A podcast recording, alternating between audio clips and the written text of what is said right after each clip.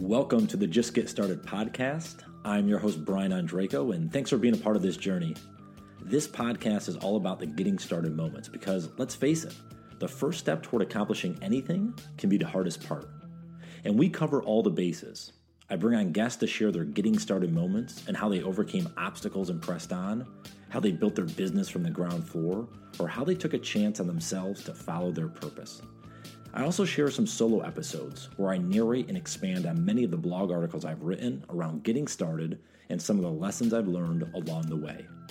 This podcast has been a labor of love for the last several years, and I'm grateful to have you join along and support me on this journey. I hope you enjoy this episode, so let's get it started. On this week's episode, I welcome in Dion von Moltke, who is the founder of Blaze Coaching, a one-on-one coaching platform for athletes. Before founding Blaze, Dion spent ten years as a professional race car driver. During his career, he won some of the biggest races in the world, such as the Daytona twenty-four hour, Sebring twelve hour, and became the only American at that time driving for Audi. I really hope you all enjoy this conversation I had with Dion.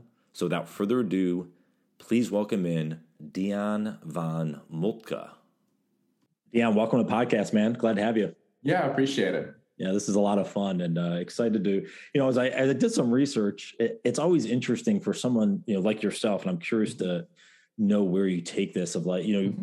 you're a, a professional athlete, you, you have race, which, which seems so difficult. It seemed, you know, it's, it's just, I, I hear stories about race car driving. I'm curious your thoughts on there. Maybe we'll get into, but yeah, totally. And then transitioning though, this is where I wanted to start is, mm-hmm. you know, we all have different moments in our life, things that kind of got us on a certain path. Mm-hmm. And I'm curious if you could share, is there a, a kind of a getting started moment for you? And and maybe take it, you could take it from anywhere, but I'm curious mm-hmm. of, you know, probably when you started as a as a race car, you know, car driver, you thought you were going to do that for your life. Like, oh, I'm going to do this forever. Right? one hundred percent. You know? one hundred percent. But at some point there was a transition, and I'm curious when the inception of, you know, this business. I can and, walk you through exactly how that happened. Yeah, I'm curious. How, yeah, how did totally. that start? So, you know, it, motorsports, as with almost any sport, is a really difficult business to make a career in, right? There's a ton of competition, and, and the business side of motorsports um, is ex- exceptionally difficult because of how expensive the sport is, right? So the form of racing that I was in is uh, endurance sports car racing. So if anyone's ever heard of stuff like the Le Mans twenty-four hour or Sebring twelve hour, Daytona twenty-four hour, that's the, the type of racing that I was doing. And, you know, as, as a driver, you are almost always on year by year contracts. And the, the ultimate goal is to go and drive for a manufacturer. You get hired by a, a G M, an Audi, a Porsche, whatever it might be, a Ferrari. Uh, and that's typically where their security is, and or job security, I should say. So in, in my career, during my career, which was, you know, late twenty tens through about twenty seventeen, twenty eighteen, really the top manufacturer, what everyone wanted to drive for was Audi. That was like the, the manufacturer. And I found myself in a, in a really special spot, a special opportunity where I was the only American really kind of driving Audis, but I wasn't driving for Audi. And I kind of came across this opportunity where my teammate was that like factory Audi supported driver. And I fared pretty well against him. Like my results were great. And you'll find it in our race. It's kind of like a relay race almost where, mm-hmm. you know, one driver will start, you come in for fuel and tires, and you actually do a driver swap because our races are so long. Mm-hmm. And so your teammate is your teammate, but they're also sort of your biggest competitor because they have the exact same equipment. So you're working together to win the race, but you also want to be faster than the teammate, right? Because that's what all the teams and the opportunities look for. And so I, I had this opportunity. We did well. We finished third in the championship. We had, you know, five podiums, and we did really, really well. And I went to to Audi Motorsport, uh, really Audi Sports, what they call it. And I said, hey, like, what do you think about hiring me?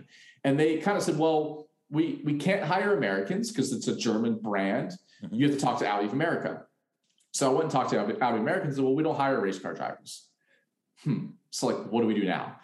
And my dad actually gave me the idea, like, why do they have to hire you as a race car driver? Why can't they hire you in a marketing role where you're sort of a brand ambassador They pay you for that, but then they recommend you as a driver. So I actually got to go and essentially pitch Audi of America's C E O, Scott Keogh at the time, on this. And they loved it. It's like, great, let's do it. Um, what I didn't realize is that now I'd have to be working more in the corporate, as well as I'm driving race cars, you have to work with corporate. And that's where I really quickly learned that corporate roles aren't for me. Um, so I quickly got myself fired after one year, not because of my on-track performance, but because I pissed some people off on the on the corporate side of things and tried to, I got tired of like stupid responses and doing stupid stuff. And I wanted to break through it, and it didn't work out too well. So then I kind of got into this weird spot where I had lost my full-time ride, and, and I was on race-by-race contracts, and I wasn't performing that well because, you know, like I literally got calls like on a Wednesday, Dion, our driver's sick, come out and drive, and I'd like never driven the car. I'd get it for the race and figure it out, and you still perform pretty well, but not up to the ultimate standards. And at the end of the year, it was clear. I was like, you know, I can keep trying to go, and maybe I'll coach a little bit on the side and keep hoping that I find an opportunity, but you're not making that much money. Nothing's guaranteed. And I was sort of like, you know, what's next in my life? You know, I was at the time, twenty-eight, twenty-nine. Um, and I was sick and tired of sort of being at the mercy of other wealthy people and whether they're going to choose me as their driver or not. And at the time, I was I kind of talking to my dad a little bit, who's always kind of been there, and I was talking to my now wife, and we're trying to figure out, like, what do I do next with my life, right? Uh, my dad just happened to meet this old soccer player who was a professional player that now coached and was crushing it, essentially. And this guy started was like, honestly, I just started posting videos online of me explaining something. I had no idea what it would turn into, but it's turned into a great business. So I was like, well, I could do that. So literally within a day, I created a Shopify site. I created like five different videos. I posted the videos. And at the time, I didn't know what this was. I was like, hey, let me just create a library where you can buy the library. You can book a one-on-one call with me. And then within the first day, I had a first couple of customers booking one-on-one calls with me. Um, and you, can I, can I interject? Were you, you yeah. were posting on like how to drive, or were you posting on something yes. else, or? No, no. Like, how do you learn to drive race cars? So there's like, there's thousands of amateur grassroots racers across the country that kind of knew my name, that watched me on T V. So I was like, hey, I can, I, I know I can coach this. I'm actually really good at coaching this. So let me just post some videos, because there's some information online, but most of the information is just crap. To be lack of a better words, it's not good. So let me just kind of share some knowledge. And mm-hmm. I didn't know what it, what, what it would turn into. And for me, it's like, that's when I started thinking, okay, what do we, what can I do? Like, what do I want to do? And the initial idea was, well, I want to help the sport grow, amateur racing. And if you talk to almost anyone, even by our fans, they have no clue that you can take your car out on a racetrack, drive it flat out, and it could cost you as little as like a couple hundred bucks. And so I, I can take like, my, I can take my, two thousand seven Trailblazer out and just go one hundred percent. Yo, there's a, something called H P D, High Performance Driver Education Days. Where, where are you based, by the way? I'm in uh, North Carolina. Just North Carolina. Outside, I, just outside of Raleigh, yeah. I literally was just there this weekend, flew into Raleigh. There's a track in Virginia International Motorsports, yeah. uh, sorry, Virginia International Raceway. Um, there are, if you look up like Chin Track Days or S C C A or NASA, literally a couple hundred bucks, you can take your car out, have an instructor, and you can be flat out. So one of the big problems I saw was like, nobody even knows about this. So the original idea was build a search and registration site for this, because the current competitors there look terrible. And we started doing that, and I found someone to help start building the, the, the development and technical side to help do that, to help pay for it. I was selling these like coaching sessions on the side where it was cheaper and it was asynchronous. And all of a sudden that started to really kick, pick off. And then I was took a step back and said, wait a minute, like, that's the far bigger idea. That's the thing that I'm more of an expert in, and there's no competition. No one else is doing it. And that's where we pivoted Blaze to be really focused on this like asynchronous but personalized coaching sessions. And that's kind of how things sort of found myself here a couple of years, a few years later. So how did you, so as you started to kind of formulate that idea, mm-hmm. and you said, did you, you have a, a co-founder with this, or how, what's yeah. the, how many, how many folks started this? Uh, it was just me and my co-founder. So my co-founder knows nothing. Like he used to, he's an Aussie. So he grew up watching, going to Bathurst and watching races there. And he liked sports, but he knew nothing about motorsports really. So he's the one that really kind of got the technical side going, because that's not my area of expertise. Um, and I was able to focus on everything else. And, and so the, and just so everyone knows, so the idea is it's a one-on-one coaching. So get someone listening in, if yeah. they want to do this, what, what's the process they go through? Just so they have an understanding of the concept before we dive deeper. So at a high level, the, what Blaze does is we make professional, personalized professional coaching more affordable and more accessible. One of the biggest problems I saw in, in sports and even beyond sports is the lack of opportunity to learn from world-class people. It's too expensive. I don't live near them. I don't know who they are, or maybe I'm not even ready for them. It seems intimidating. So how do we break down those da- barriers? Because personalized coaching makes a huge impact in someone's life, right? So at the same time, the business model for a coach sucks. It's hard to make a lot of money. It's hard to scale yourself. Work-life balance is terrible. There's lots of travel. There's all of these problems. So what I knew was there's thousands of professional athletes, literally thousands, that are making okay money, but not great money, like less than one hundred K a year, that are phenomenal coaches that want to share knowledge, but it's so difficult for them that they have to charge a really high hourly rate that then outprices most of the market. So at Blaze, what we do is essentially say, hey, most videos, most athletes already film themselves. Race car drivers have GoPros in their, in their car. Soccer players have huddle or V O cameras or a parent filming from their phone. Let's use that video, because the secret is all of us on the professional side, we do video analysis. We look at video and use video to coach because that's a much better platform. You take the emotion out of it. You can really show the athlete specifically what they're doing. We could do all of that remotely. We could do all of that asynchronously, and we could do it in a way that we fragment coaches' times. So typically uh, a soccer coach, a professional soccer coach, top of the line, charging anywhere from one hundred dollars to two hundred dollars an hour. Well, on our platform, you can get one-on-one personalized attention for them for as little as thirty bucks. And then we also build systems around that that give you like weekly training plans, monthly calls, and they build into like a mentorship model as well. Um, so on the motorsports side, we have people like uh, a Ricky Taylor, who's actively professionally driving right now. Joseph Newgarden, who's a two-time IndyCar champion, still driving for Penske Racing. On the soccer side, we have current N W S L players like Sarah Walvo, sorry, Most, or Cassie Miller, who just played in the N W S L uh, championship game.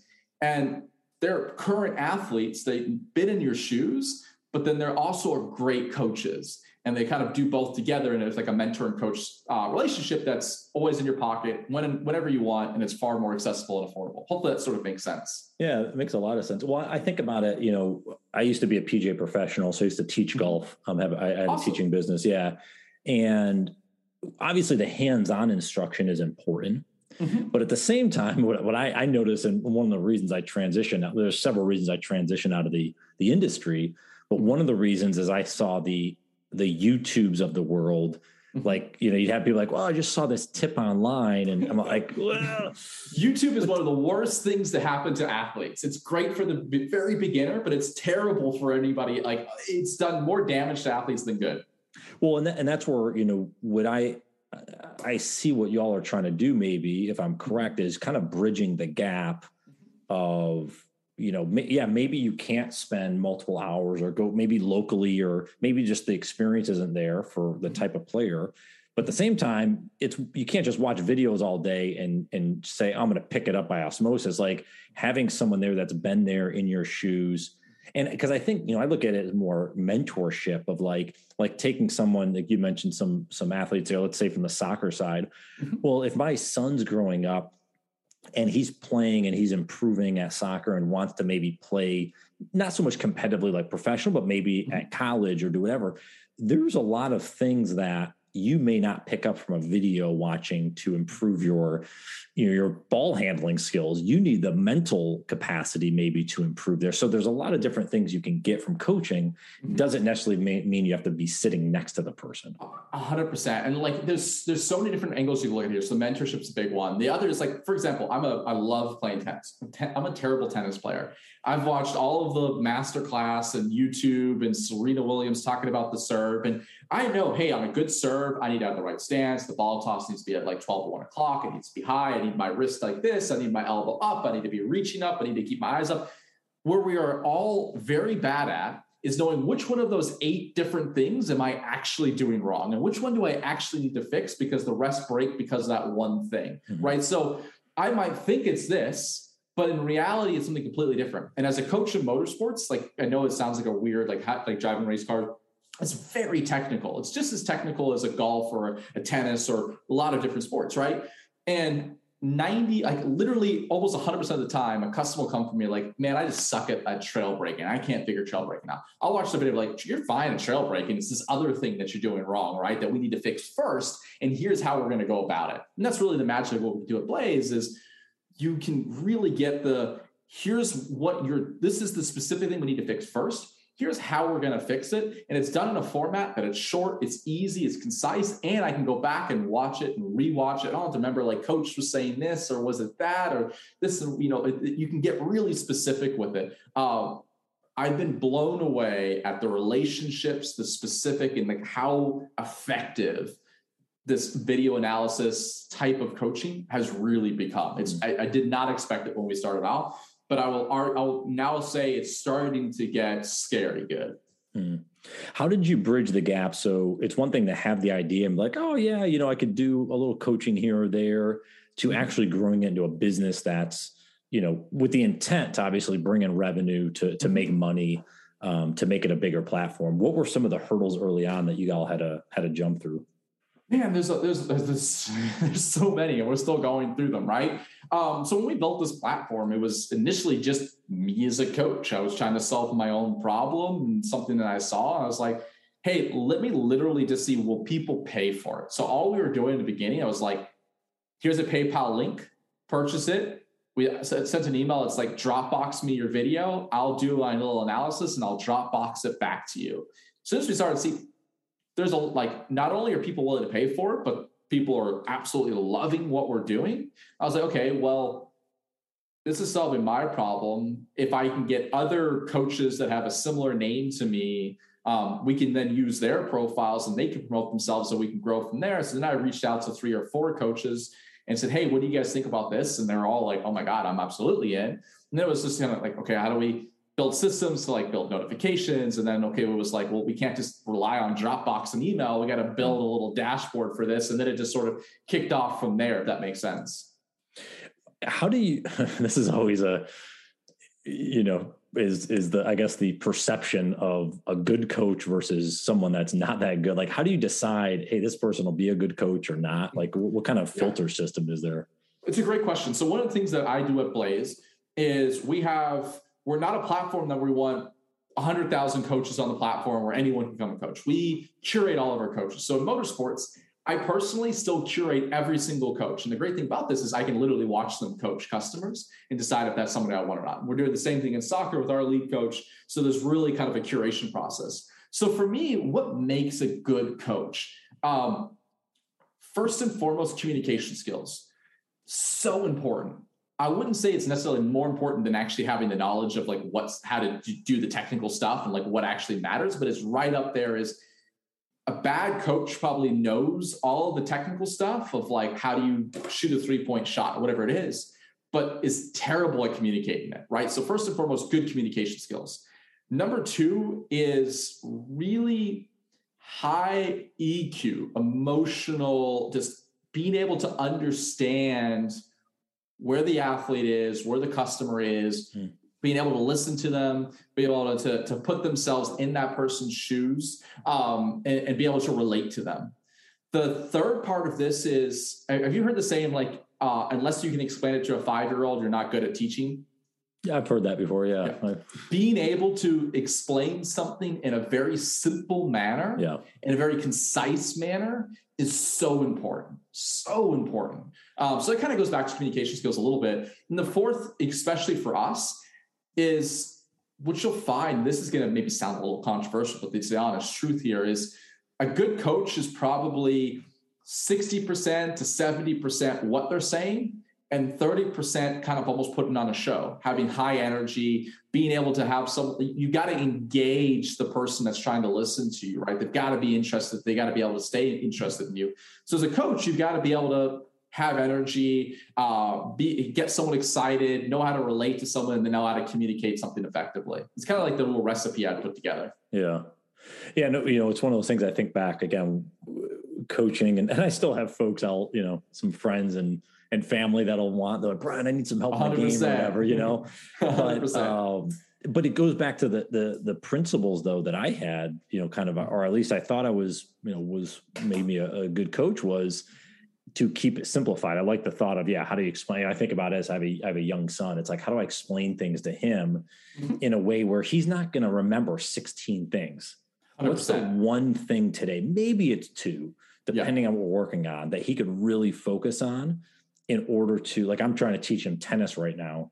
Mm-hmm. And I think about, like, I don't know much about tennis besides watching Pete Sampras as a kid. And, you know, mm-hmm. Serena, I love watching, and you watch some of these the you know, professional athletes, but I'm like, I, I know how to coach from a golf standpoint, but I know it's more to your point, communication. Mm-hmm. What are, what am I saying the right things in the right order at the right time? Mm-hmm. If you can, if you can uh, grasp that, mm-hmm. it makes a lot of the other stuff a lot easier. If you're just throwing stuff out and uh, phrases just to make yourself look good, that doesn't do any service to the student. You know, it's also helping them be in an environment where they're also ready to learn, right? So we, one of the interesting things we hear a lot of is like, well, in team sports, you know, you, you have to be there in person, right? Like it has to be in person. You have to be there in team practice. The reality is, is what the science showed is learning in team practice is actually one of the worst environments to learn. Why? You're very vulnerable in front of your peers, and especially a lot of kids struggle with that, and they're anxious. They don't want to be wrong. They don't want to be taught. They're wondering what their friends are saying. So being able to understand like what the environment is and how do you tailor something so that it puts them in the right mind to actually learn. It's one of the nice things we've done here at Blaze by focusing on extremely personalized one-to-one. You take away all of that noise, and you can also let them go and listen to the coaching session in the right time, the not even, not even just the right time, but also in the right spot, the right frame of mind. How do you approach this? How do you come back to it? I think a lot of coaches fail to recognize the environment the learner's in as well. Yeah. I, yeah. I like that point because I, I, you know, and this is really probably good advice for getting started. It's figuring out what practice you're doing. I, I used mm-hmm. to share this, I, not to keep going down the golf rabbit hole, no, but totally. I, I used to keep, I used to share this a lot, and it's probably similar with, with, um, you know, race car driving or, or tennis or anything else.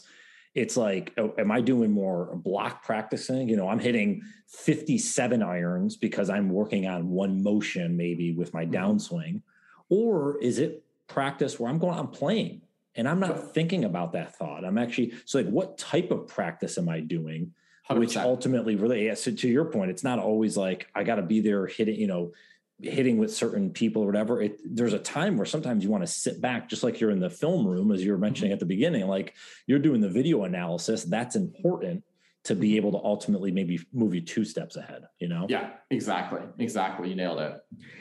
You know, I was curious, I had a thought down here I wrote earlier. I, I want to make sure I don't miss it, because one of the things that comes up a lot in this podcast is around identity.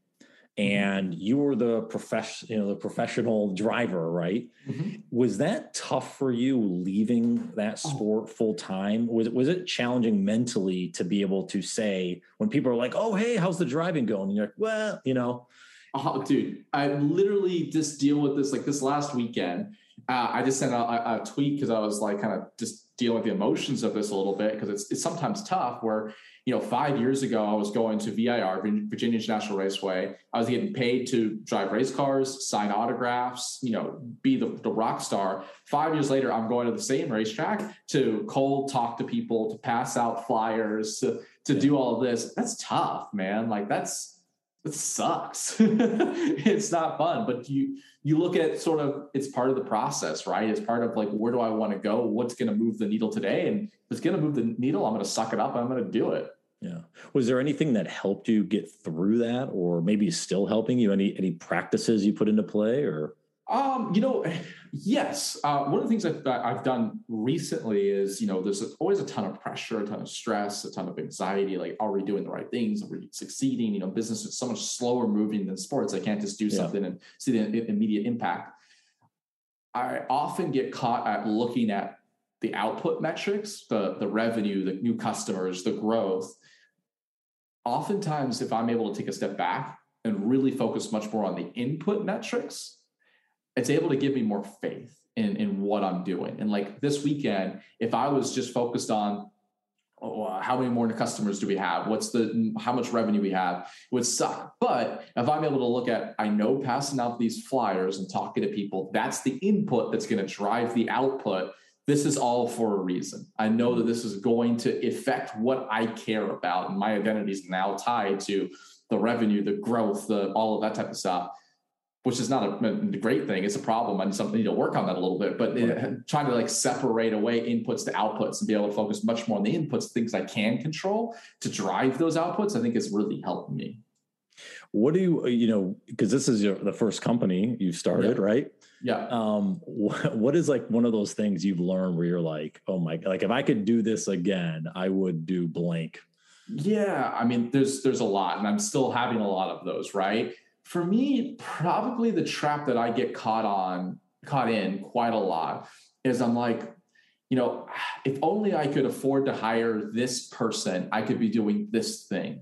So rather than just trying to do some of it myself, even if it's crap, even if it's not great, at least be able to just start it, not just thinking to myself, well, I got to be able to hire an expert. I can't do this unless I hire an expert.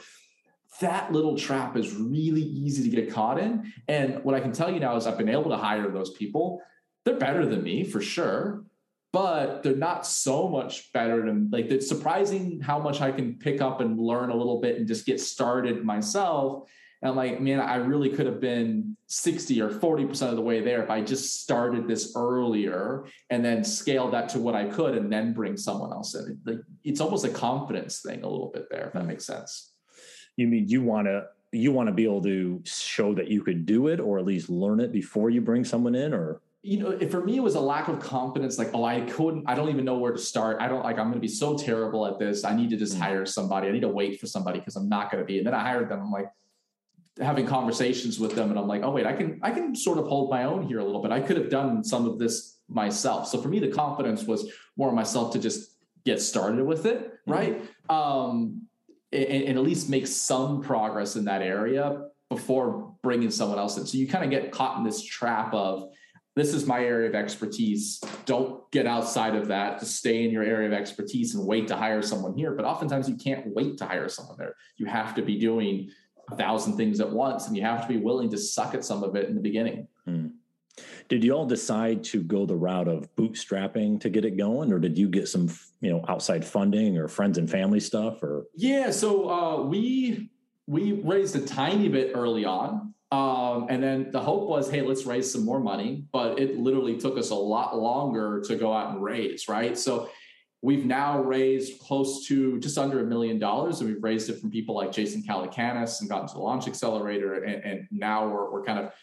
really kind of hitting our stride a little bit there, but it wasn't immediate. And like, I've literally tried to fundraise for two years. So it ended up being a lot more bootstrapping of the, of the company to get to the point where we could really start to attract investors. Now, now we've kind of gotten to that point.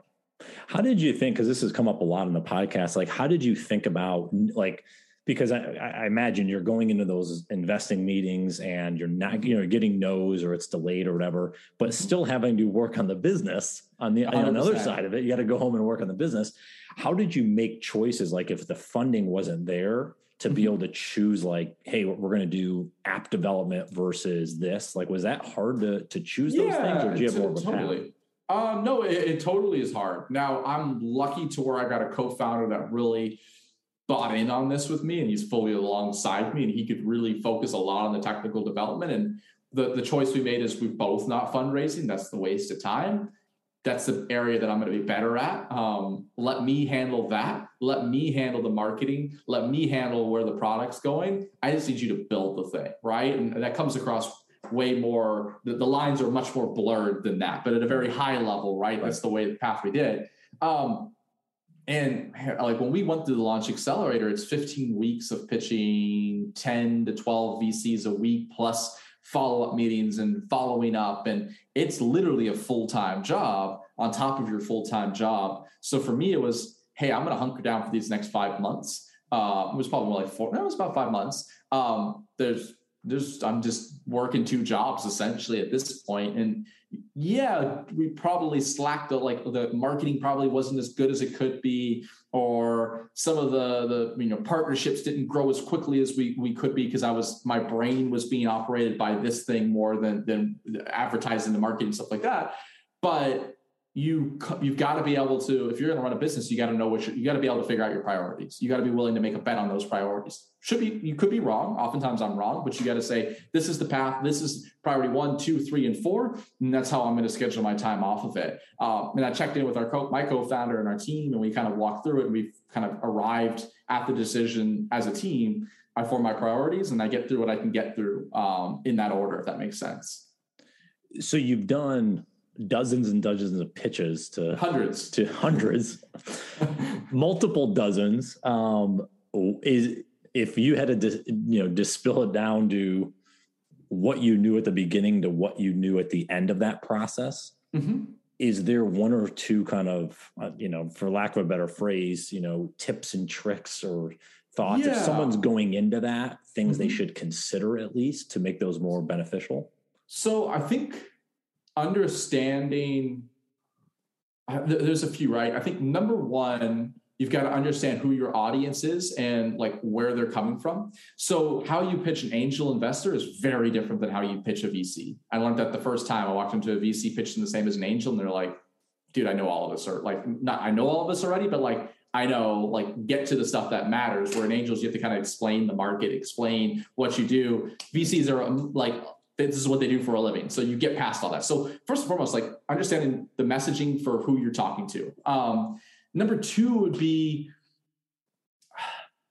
know why you're raising. Um, so like you, you often hear the question, like, should I bootstrap or should I raise money? Um, and I, I listened to, you know, a few different podcasts as well. And I heard some people talk about this. And the one guy was like, well, that's a stupid question. Um, and I, I kind of like that because the answer behind it was it's a, it, it's you, that's not the question. The question is, if I raise money, what is that going to change in the company? What am I going to use this mm-hmm. money for?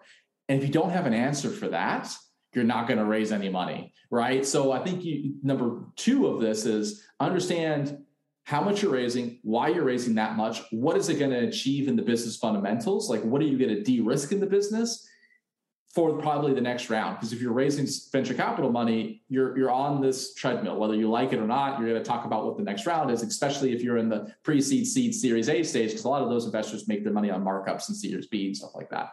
Um, so being able to kind of hit them with that. I think the third part is storytelling matters. I hear so many people like, you know, I, they, they don't, they don't get it. You know, it, they just completely missed what we were trying to say. And I'm like, that's on you. I'm like, you've got to learn how to tell your story.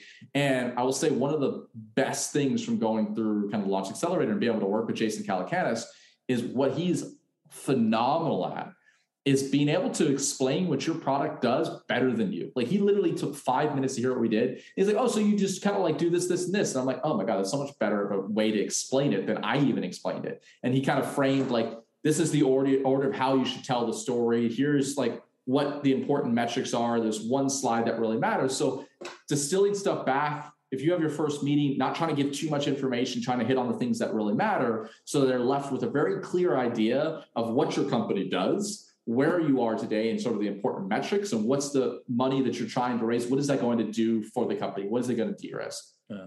Oh, great thoughts there. I, when you were saying about the, that second point, it made me think of on Shark Tank, the companies get beat up a lot for that question where they're like, all right, what are you going to do with the five hundred thousand dollars? I'm like, if you don't have a good answer prepared, why am I invested in you? It's yeah. Like, what are you going to take that money and run with it? Like, what are you going to do? Like at some point yeah. you gotta, you gotta know that there's money there. Um, and the, the real answer is like, I, if, if you're at the, if you're at the pre-seed and seed stage, you probably don't have the best answer for that. I can't say, well, I'm going to acquire seventy-two thousand um, people by spending X amount of dollars here, X amount of dollars here, because I know exactly what my customer acquisition costs are and I know my lifetime. Like that's series, that's a series A, series B, series C. But you have to have a plausible plan. You have to have a bet, a strategy on how it's going to work. It has to make sense. Mm-hmm. And it goes back to storytelling a little bit, but it also comes back to some strategy and like what, what you can do differently than competitors or what others have done. Well, I, they probably, you know, just want to know that you have some vision. Like you're not just out there wandering aimlessly in the, you know, yeah. in the ether, if you will. Um, exactly. Exactly. So what, uh, what are y'all hopeful? Where are you at now? What are you hopeful for? Let's say the next six to twelve months. with the business? Yeah. So, you know, we've, we've been very fortunate to find a lot of customers that absolutely love what we do, especially in the motorsport side, right? That's where we started because I was the first coach on the platform. You know, we've worked with probably a thousand amateur race car drivers and motorcycle riders and go-karters, um, and, and really kind of grown that pretty successfully. So really my major focus now is proving out this model in more traditional sports. Um, so we have our mobile app, app, actually iOS app launching literally this week. Um, and with that, we're, we're really focused on soccer, especially more women's soccer. Um, so I'm hopeful by the end of this year, we'll have a few hundred youth girl athletes that are connected with N W S L coaches through our platform. Coaches are making, uh, you know, a few thousand bucks a month, working with hundreds of kids, and those kids have better access to coaching. That's really my focus over the next six months. And then I'll probably also starting to scale um, into some additional sports like basketball or cross or volleyball. Um, and we're not trying to go into thirty-five sports at once. We're trying to get a little bit of depth in each sport, but hopefully starting to launch into our like fifth sport uh, a little bit later this year. Mm, that's great, man. Yeah. Um, you know, it's, it's, it's great to see, again, just kind of like the enthusiasm, the passion. And I think probably you have a, you probably have a softer heart. Maybe, I don't know if that's the best phrasing of it. Like you were in the sport, like, you know what it takes to get to an elite level. So being able to kind of help other folks, they may not get to an elite level. Most people don't. No, but, but at least matter. being able, yeah, but at least being able to improve again for kids. I mean, again, I know this as a parent, it's like just making them have more fun, making them happier with the outcome, whatever that is. Maybe they hit the ball lower than that more than they did the previous mm-hmm. time. So I think being able to bring that back to folks and just get better coaching, I think that's a great mission to have uh, with the business. Yeah. And look, what we've now, I kind of go back to like, when I first started this and I didn't know what the hell I was doing, I was like, how do I help grow motorsports? And I thought the search and reg- registration site. But now what the more that we dive into kind of the science of what we're trying to do here and like what's happened in youth sports, where I think we're all a little concerned about what's going on in participation rates of youth sports right now. What we found is that number one retention issue in youth sports is a lack of a, a really a lack of progress, creating frustration. And then the kids say like, I suck. Why am I doing this? I'm not getting any better. And then plateauing and falling out. And it's not just kids, right? Like most of my customers are fifty-five year olds, affluent males driving race cars. And like what drives them out of the sport is plateauing, getting frustrated, lack of improvement. And that you start to have less fun and then they drop out of sports, right? So one is I really know that we can grow sports. We can have higher retention through higher quality personalized coaching. The second part of this is the science. There's a, a study called Bloom's Two Sigma problem. And essentially what they did was a study on general learning, kind of one to many, versus one-to-one uh, coaching. And what they found is if they took this, the average kid in the fiftieth percentile, and you gave them access to one-to-one coaching, that average kid jumped into the ninety-eighth percentile. They went from the average to the top two percent with one change, which is access to personalized coaching, but it's not been accessible. It's not been affordable. So I look at, hey, we're in sports today. We're majorly focused in sports, but we're, we're not building a sports coaching company. We're building a coaching company. And we want to build, break down those barriers to access to something that is like, it makes you like superhuman when you've got someone that knows what they're talking at your back, working one-on-one with you. Um, so I think we have a really special opportunity to be an enhancement to a lot of people's lives. So let, let's, uh, this has been a great conversation. Let's end on this, and you could take it from whatever angle you want. I'm not going to mm-hmm. put you into it, but you know, I like to say if someone's, you know, trying to get started today, mm-hmm. so you could take this from what you learned in your professional career. This mm-hmm. could be starting a business, could be whatever, maybe you learn from, from coaching, mm-hmm. but someone's getting started today. Maybe, you know, I like to say they have a Post-it note, you know, they're writing something on to stick on their, their computer to, to help them. Um, what would you share with them? Any advice, a quote, anything you live by that would be the most impactful? Honestly, um, stop thinking about it and go out and make the first step. So for example, I, I have a, a little idea for a side business that would be really easy to run that I think could make a couple, like a, a couple thousand bucks a month on the side. I'm not trying to raise money for it. I'm not trying to spend a lot of time for it. It's something I know nothing about. Um, the first thing I'm doing is I found others that have done something in a different niche. I'm understanding what, what services are they using? Uh, how do they go about it? I went out and bought their product to look at it. And I'm today, later tonight, I'm going to get started. I'm going to literally go sign up. Like, I'm going to make the commitment. I'm going to say, I'm going to get the software that I need to run this program. It's not thousands of dollars. Luckily, it's like twenty bucks a month. I'm going to go out and, and buy that thing, even though I have nothing else ready, because it gets me committed, gets me going. So for me, stop thinking about it. Don't worry if it's going to make you thousands of dollars or if it's going to look like crap and you're going to fail. Like, doesn't that, that matters. It's all about execution. Just make the first step, figure out what the first step is, the easiest step, and just commit. Yeah. You get that small step. Just you know, like, like for, you know, it's like showing up at the racetrack. You may not get in the car the first day, but you're there. You at least, yeah. you know, yeah. you at least committed to, to doing you're that. Around the right people. Right. You're, you're doing, you're doing what ninety-nine percent of people that aren't doing. Yeah. All right. So where can everyone uh, check out the business, say hello to you online? What are all the details? Yeah, totally. So uh, if you want to learn more about Blaze, we're at blaze dot io. It's B L A Y Z E dot I O. Um, we have tons of, you know, sports and tons of free articles, and just go check that out. Uh, honestly, if you just do the contact form there, it goes right to me. I do all of our customer support. Um, so you can do that, or you can find me. I'm very active on Twitter uh, at Dion V M R. So D I O N V M R. Um, give me a follow there. I love to interact. Shoot me a D M. Uh, if I can be helpful, give advice, whatever it is, just feel free to contact me. I'm, I'm here um, and love to just jam on different ideas and try to be helpful. Awesome, Dan. That's been a, a blast, man. Thanks so much for coming on and uh, sharing some wisdom with everyone. Appreciate it. Absolutely, Brian. Appreciate all the work that you're doing for people across the country and, and getting started. Um, and thanks for having me on. Hey, everyone. And just one more quick thing before you head off on your day. If you are enjoying this podcast, I'd encourage you to head over to my website, brian andrejko dot com, and hit the subscribe button in the top right corner. There you'll find my newsletter, which goes out once a week and is more of a digest of various things that I've uncovered. Whether it's a podcast, an article, or a video, something of that nature to help you get more informed and get started and keep moving forward on your journey. Secondly, my blog, which goes out three times a week on Monday, Wednesday, and Friday mornings, is more of a microblog, one to five minute reads to get you thinking a little bit differently and help you along the way. I really am grateful for you being here on this episode, and thanks for the support of the podcast. And if I can be a resource in any way, please don't hesitate to reach out. Thanks again and hope to connect soon. Take care.